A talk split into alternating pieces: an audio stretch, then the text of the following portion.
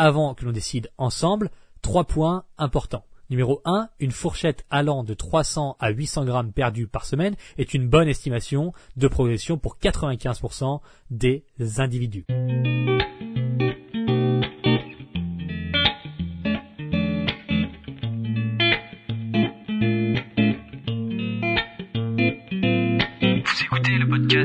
Rééquilibrage alimentaire, l'émission réservée à ceux qui veulent reprendre leur santé en main tout en continuant à vivre une vie sociale épanouie. Chaque semaine, venez discuter alimentation, mode de vie, perte de poids et bien-être avec Maël Brosso.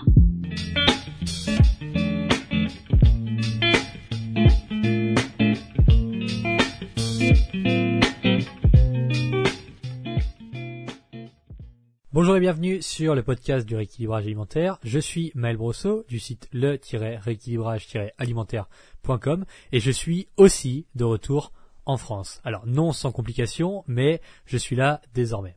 Après un peu plus d'un mois en Thaïlande, nous nous sommes fait expulser du pays parce que les frontières fermaient à cause du virus Évidemment, dans l'opération, on a perdu un paquet de temps, un paquet d'argent, un paquet d'énergie, mais c'est comme ça.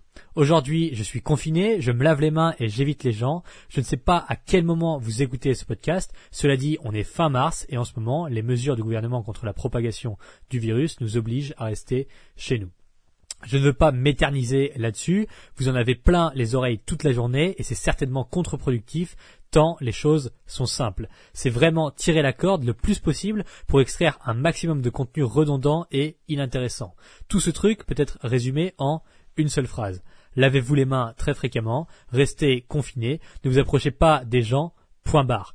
Qu'est-ce que vous en avez à faire de savoir combien de contaminés il y a à midi 43, puis à midi 57 Rien. Le nombre de morts, le nombre de malades, c'est hors de votre contrôle. Agissez sur votre zone d'influence, à savoir les petites actions personnelles qui font la différence à une échelle de groupe.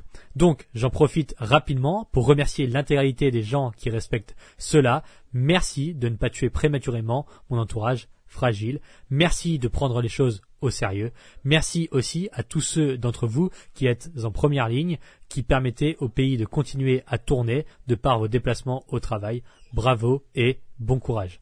Allez, c'est fini là-dessus. Court, clair, concis et précis. Maintenant, je vais pouvoir rentrer dans le cœur du sujet de mon podcast. La qualité risque d'être sacrément améliorée puisque je suis actuellement installé sur ma nouvelle chaise de bureau qui se trouve être d'une confortabilité remarquable. C'est sûr que ça change des podcasts enregistrés sur le bord de mon lit en Thaïlande. Vous avez lu le titre et vous attendez peut-être un nombre arbitraire. Si vous découvrez le podcast, vous êtes peut-être dans l'attente d'une réponse rapide. Tiens, tiens, ce mail brosseau du rééquilibrage alimentaire, l'émission numéro 1 en France sur l'alimentation depuis des mois, il va certainement me dire en 3 minutes combien de poids je dois perdre précisément.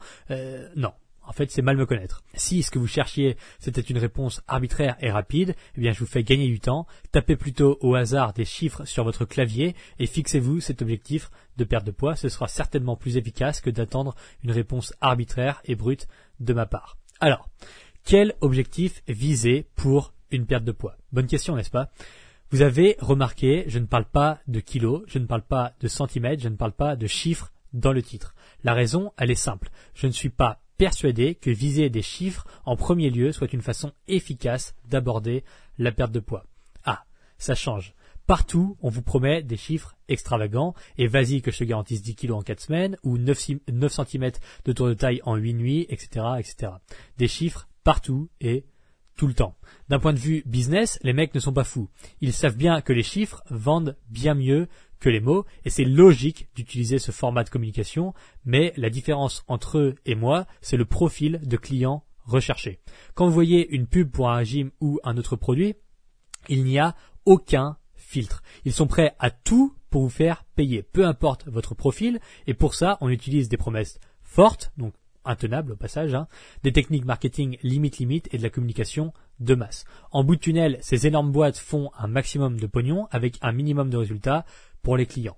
Maintenant, quand on ne parle pas de chiffres comme moi, on vend, on vend beaucoup moins, c'est clair et net. Si demain je change de discours, si je cache volontairement tous les points négatifs de la perte de poids, eh bien je deviens riche instantanément. Sauf que la différence, c'est que moi, je ne veux pas vendre à n'importe qui. Je fais tout pour dégager les touristes de mes programmes. Je vends moins, mais je vends bien. Il n'y a pas de mauvaise surprise pour personne. En devenant mon élève, on sait, on sait que ce ne sera pas les vacances, on sait que rien ne sera miraculeux, on sait qu'on ne pourra pas me mentir parce que j'ai l'expérience. Finalement, on accepte la réalité pragmatique des choses. Alors, quel rapport avec l'objectif cible dans une perte de poids? Eh bien, c'est très simple. L'objectif est le filtre qui calibre vos actions quotidiennes. Si vous avez en tête l'idée que vos 10 kilos partiront en 4 semaines, vous allez expérimenter un paquet d'émotions négatives en voyant que ça n'arrivera tout simplement pas. Forcément, si ce que vous vivez ne correspond en rien à ce que vous attendiez, vous ne serez pas satisfait, vous serez dans l'échec constant. D'où l'intérêt de choisir un objectif cohérent, intelligent, atteignable et mesurable. Nous expérimentons la majorité de nos émotions positives en rapport à un objectif. Techniquement, nous ne sommes pas heureux tant que l'on ne se voit pas progresser. Et l'idée même de la progression implique un objectif, sinon vous êtes juste dans un brouillard psychologique permanent. Encore pire, la vie dans laquelle vous n'avez pas d'objectif, sans émotion positive et sans progression n'est pas neutre. Parce que nous sommes vulnérables et mortels. La douleur et l'anxiété font partie de l'existence humaine. C'est la raison pour laquelle il nous faut un objectif vers lequel avancer pour combattre la souffrance intrinsèquement liée à l'existence. Faites un point dans votre vie et observez à quel point vos marqueurs d'émotions positives sont toujours, toujours liés à une progression. Inversement, vous observerez aussi que tous les marqueurs d'émotions négatifs sont toujours liés à l'éloignement de votre idéal, et ce, quel que soit le contexte. Si vous êtes énervé après une engueulade de couple, c'est négatif parce que dans votre vision idéale, vous et votre partenaire arrivez à vous comprendre et à vous entendre, à discuter tout simplement sans engueulade. Si vous êtes déçu après avoir perdu au Monopoly, c'est parce que dans votre vision idéale, eh bien, devinez quoi, vous gagnez au Monopoly.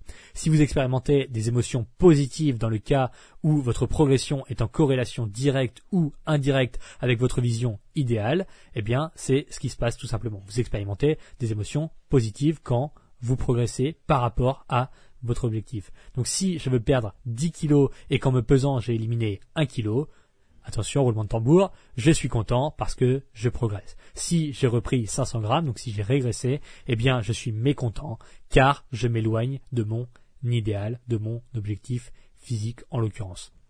Sur le papier, c'est aussi simple que ça. En psychologie clinique, pour extrapoler un peu d'après mon expérience, la majorité des patients qui pensent faire une dépression ne le sont en fait même pas. Leur mécontentement et l'expérimentation chronique d'émotions négatives sont généralement liés à l'incapacité de formuler un idéal et un objectif clair, atteignable et cohérent. Donc on revient au point de départ, sans idéal, vous errez dans le brouillard et vous expérimentez uniquement des émotions négatives. Bon, j'espère que j'ai réussi à être assez clair sur l'importance des objectifs d'un point de vue psychophysiologique. D'autant plus que je suis resté en surface, mais vous devez savoir que les marqueurs d'émotion s'étendent bien au-delà de votre tête, ils influencent directement vos hormones et votre physique, votre projection sociologique également. Autrement dit, on ne choisit pas à la légère de perdre 10 kilos en 4 semaines, ça n'est pas sans conséquence de faire des promesses pareilles. Mais bon, ceux qui les font se foutent pas mal de votre santé finalement. La fameuse question trouvera-t-elle finalement sa réponse avant, la fin de cet épisode? Quel objectif devez-vous cibler pour votre perte de poids? Puisque j'imagine qu'à la base vous êtes là pour ça. Bon, c'est compliqué, je vous le cache pas. Avant que l'on décide ensemble, trois points importants. Numéro 1, une fourchette allant de 300 à 800 grammes perdus par semaine est une bonne estimation de progression pour 95% des individus. Si vous avez vraiment beaucoup de poids à perdre, vous pourrez aller plus vite que ça, mais globalement, 300 à 800 grammes, c'est une fourchette atteignable et cohérente pour un paquet de monde, et certainement vous y compris. Numéro 2, ça durera plus longtemps que prévu. J'en ai parlé dans l'épisode précédent, Personne ne vous le dit, mais votre perte de poids durera certainement plus de temps que ce que vous imaginiez. Je donnais l'exemple dans l'épisode précédent. Si vous pensez que vous allez perdre 10 kilos en 3 mois, eh bien, en vérité, vous allez certainement perdre 10 kilos en 6 mois et autant s'y préparer. Troisième point, vous êtes primitif. Bon, ça, c'est cadeau. On est humain et même si aujourd'hui on construit des fusées, on reste primitif et largement incapable de lutter contre nos instincts et réactions primales. Bon. Partant de ce postulat, je vais vous donner la voie d'accès à la définition de votre objectif. Premièrement, il vous faut des données physiques, quantifiables, objectivement, et ce sont des chiffres majoritairement. Votre poids, votre tour de taille et des photos d'évolution. Avec de la prudence et surtout en gardant la réalité, en regardant pardon, la réalité droit dans les yeux, notez sur votre papier l'estimation de votre poids idéal, soit par l'expérience passée, soit par spéculation et par projection. Et ensuite, notez également votre tour de taille idéal, et là ça peut être avec une mesure de pantalon par exemple. Donc, admettons que je fasse 84 kg pour 87, 93 cm de tour de taille. Selon moi, eh bien, je devrais faire 70 kg pour 75 cm de tour de taille afin d'atteindre un objectif physique qui me correspond. Ça, c'est l'objectif que je peux cibler, l'objectif que je peux définir selon moi et selon mon expérience, selon mes spéculations. Si je fais aujourd'hui 84 kg pour 93 cm de tour de taille, je dis pas juste bon j'ai 14 kg à perdre, c'est comme ça, je dis je pense a priori que je devrais atteindre 70 kg pour 75 cm de tour de taille pour avoir mon physique idéal, le physique qui me correspond, mon poids de forme. L'objectif qui correspond à, euh, à ce que je veux atteindre physiquement finalement. Les chiffres sur la semaine, on s'en tape. Je mets en place mon déficit calorique. Au passage, si vous ne l'avez pas encore fait, c'est possible en cliquant sur le menu par où commencer sur mon site internet. Et le premier dimanche de chaque mois, je fais un bilan. Donc quand j'ai devant moi tous les chiffres, mes pesées, mon tour de taille et les photos, y a si j'avance correctement, je suis content et je continue. Si je n'avance pas correctement, j'analyse mon mois, je regarde les points de friction qui ont induit un ralentissement dans ma progression et je m'en sers d'apprentissage pour ne pas reproduire mes erreurs dans les mois à venir. Sauf que ça, ça ne suffit pas. Il vous faut aussi des données psychologiques. Chaque semaine, je vous incite à écrire quelques lignes en rapport avec votre objectif, comment vous vous sentez, quels sont vos progrès, quelles sont vos erreurs, quels sont vos apprentissages, etc. Dans un engagement de progression, vous faites de moins en moins d'erreurs et vous vous sentez de mieux en mieux. Ok. Est-ce que ça veut dire que j'échoue si je ne perds que 300 grammes dans un mois? Non. Ça veut dire qu'il y a de la marge et des points sur lesquels travailler. Est-ce que ça veut dire que je me plante si je maigris vite mais que je me sens de plus en plus mal?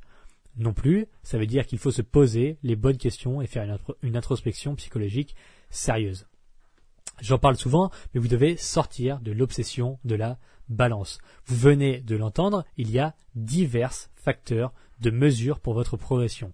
Quasiment 100% des gens utilisent leur balance n'importe comment en prenant des chiffres isolés, ininterprétables. Si vous voulez utiliser la balance, à nouveau, c'est pas obligé de le faire, pesez-vous correctement, s'il vous plaît. Toujours au même moment de la journée, trois fois par semaine, et puis vous faites la moyenne des trois pesées pour avoir votre poids sur la semaine. Exemple, je me pèse le lundi matin à jeun, le mercredi matin à jeun et le samedi matin à jeun. Tout ça, je multiplie donc, par exemple, si je faisais 70 71 et 69, donc multiplié par 3 et puis divisé par 3, donc mon poids moyen sur la semaine c'est 70 kg. Donc ça c'est mon poids de la semaine 1. Je refais pareil en semaine 2, en semaine 3, en semaine 4 et ensuite les 4 bilans de mes 4 semaines, je les multiplie par 4 et je les redivise par 4 et comme ça je fais la moyenne des 4 semaines pour avoir mon poids du mois de mars par exemple. Et à partir de là, je compare un mois sur l'autre. C'est-à-dire que pour pouvoir comparer efficacement une pesée, eh bien, je compare mon poids moyen de février à mon poids moyen de mars, à mon poids moyen d'avril, etc. Ça n'a aucun sens de comparer son poids du lundi sur le poids du mercredi, et puis ensuite le poids du mercredi sur le poids du vendredi après. Non, on s'en fiche, on compare des moyennes parce que le poids est, euh, sujet à différentes variables, que ce soit hormonales, alimentaires, même des variables de stress, de rétention d'eau, etc., etc. Donc, ça n'a aucun sens de comparer des chiffres isolés qui sont tout à fait ininterprétables. Vous n'êtes même pas obligé de choisir un nombre cible à atteindre, vous pouvez juste viser une amélioration psychologique, un meilleur rapport à la nourriture, une tenue particulière dans laquelle vous voulez rentrer, peu importe. Donc c'est pour ça que quand on formule un objectif physique, ça n'est pas forcément forcément lié à un poids à atteindre sur la balance parce que je vous rappelle que le poids sur votre balance, c'est juste le reflet de la gravité sur une boîte en plastique, enfin le reflet de votre corps euh, sur une boîte en plastique soumis donc à la gravité. Est-ce que c'est vraiment intéressant euh, Est-ce que c'est vraiment hyper important pour vous d'atteindre 68,3 kg euh, plutôt que 68,9 kg Pas sûr, on s'en fout peut-être un peu finalement. Ce qu'il y a dans votre tête et comment ça se passe dans votre tête et votre perception de votre apparence physique, c'est peut-être plus important que le reflet de euh, votre gravité sur sur une balance en plastique. Hein. Mais bon, chacun fait ce qu'il veut. Donc vous n'êtes pas obligé de vous peser. Ne laissez pas votre esprit se pervertir pour la boîte en plastique qui donne votre poids. C'est un point très important et qui semble complètement oublié puisque les gens utilisent uniquement la balance comme marqueur de progression alors que je vous l'ai dit que vous pouvez très bien utiliser le tour de taille, les photos. Les photos c'est le plus fiable très simplement. Et puis euh, voilà. Et surtout, vous devez accepter que les progrès réclament de l'investissement. Ne me lavez pas le monde entier pour votre stagnation. Certes, ça vient parfois de facteurs extérieurs. Oui, ça peut venir de la méthode que vous suivez. Maintenant, dans le contexte d'un rééquilibrage alimentaire, si vous stagnez, c'est à vous d'agir. Soit vous mangez trop, soit vous ne bougez plus assez, soit c'est les deux en même temps. Face à cela, il y a diverses stratégies pour dépasser la stagnation, mais ce n'est pas le sujet du jour. Quoi qu'il arrive dans le chemin vers un objectif, les émotions positives et négatives que vous ressentirez ne sont jamais anodines, mais elles peuvent parfois corrompre votre esprit, notamment dans le cas où vous commencez à comparer vos progrès à ceux des autres. Ça arrive trop souvent malheureusement. Donc ne le faites pas, comparez-vous à la personne que vous étiez hier, pas à quelqu'un d'autre aujourd'hui. Puisque je n'ai pas pensé à le faire avant, rendez-vous maintenant sur le profil de l'émission sur Apple Podcast. Laissez 5 étoiles et un petit commentaire. Je les lis tous et ça me fait extrêmement plaisir d'avoir vos retours. En plus, grâce à cela, les épisodes sont plus écoutés et ça permet à des gens d'accéder à ceci. Merci aux 15 personnes qui l'ont fait depuis la dernière fois et merci par avance à vous si vous prenez les 30 secondes nécessaires à le faire maintenant. Dans l'état actuel des choses, je vous souhaite du courage. Le chaos que nous vivons fait partie intégrante de la nature des choses. Sans la pluie, le soleil n'aurait plus de valeur. Quoi qu'il arrive, le soleil revient toujours, alors restez positif. Prenez soin de vous et de vos proches. On est tous là-dedans ensemble. À bientôt pour le prochain épisode du podcast.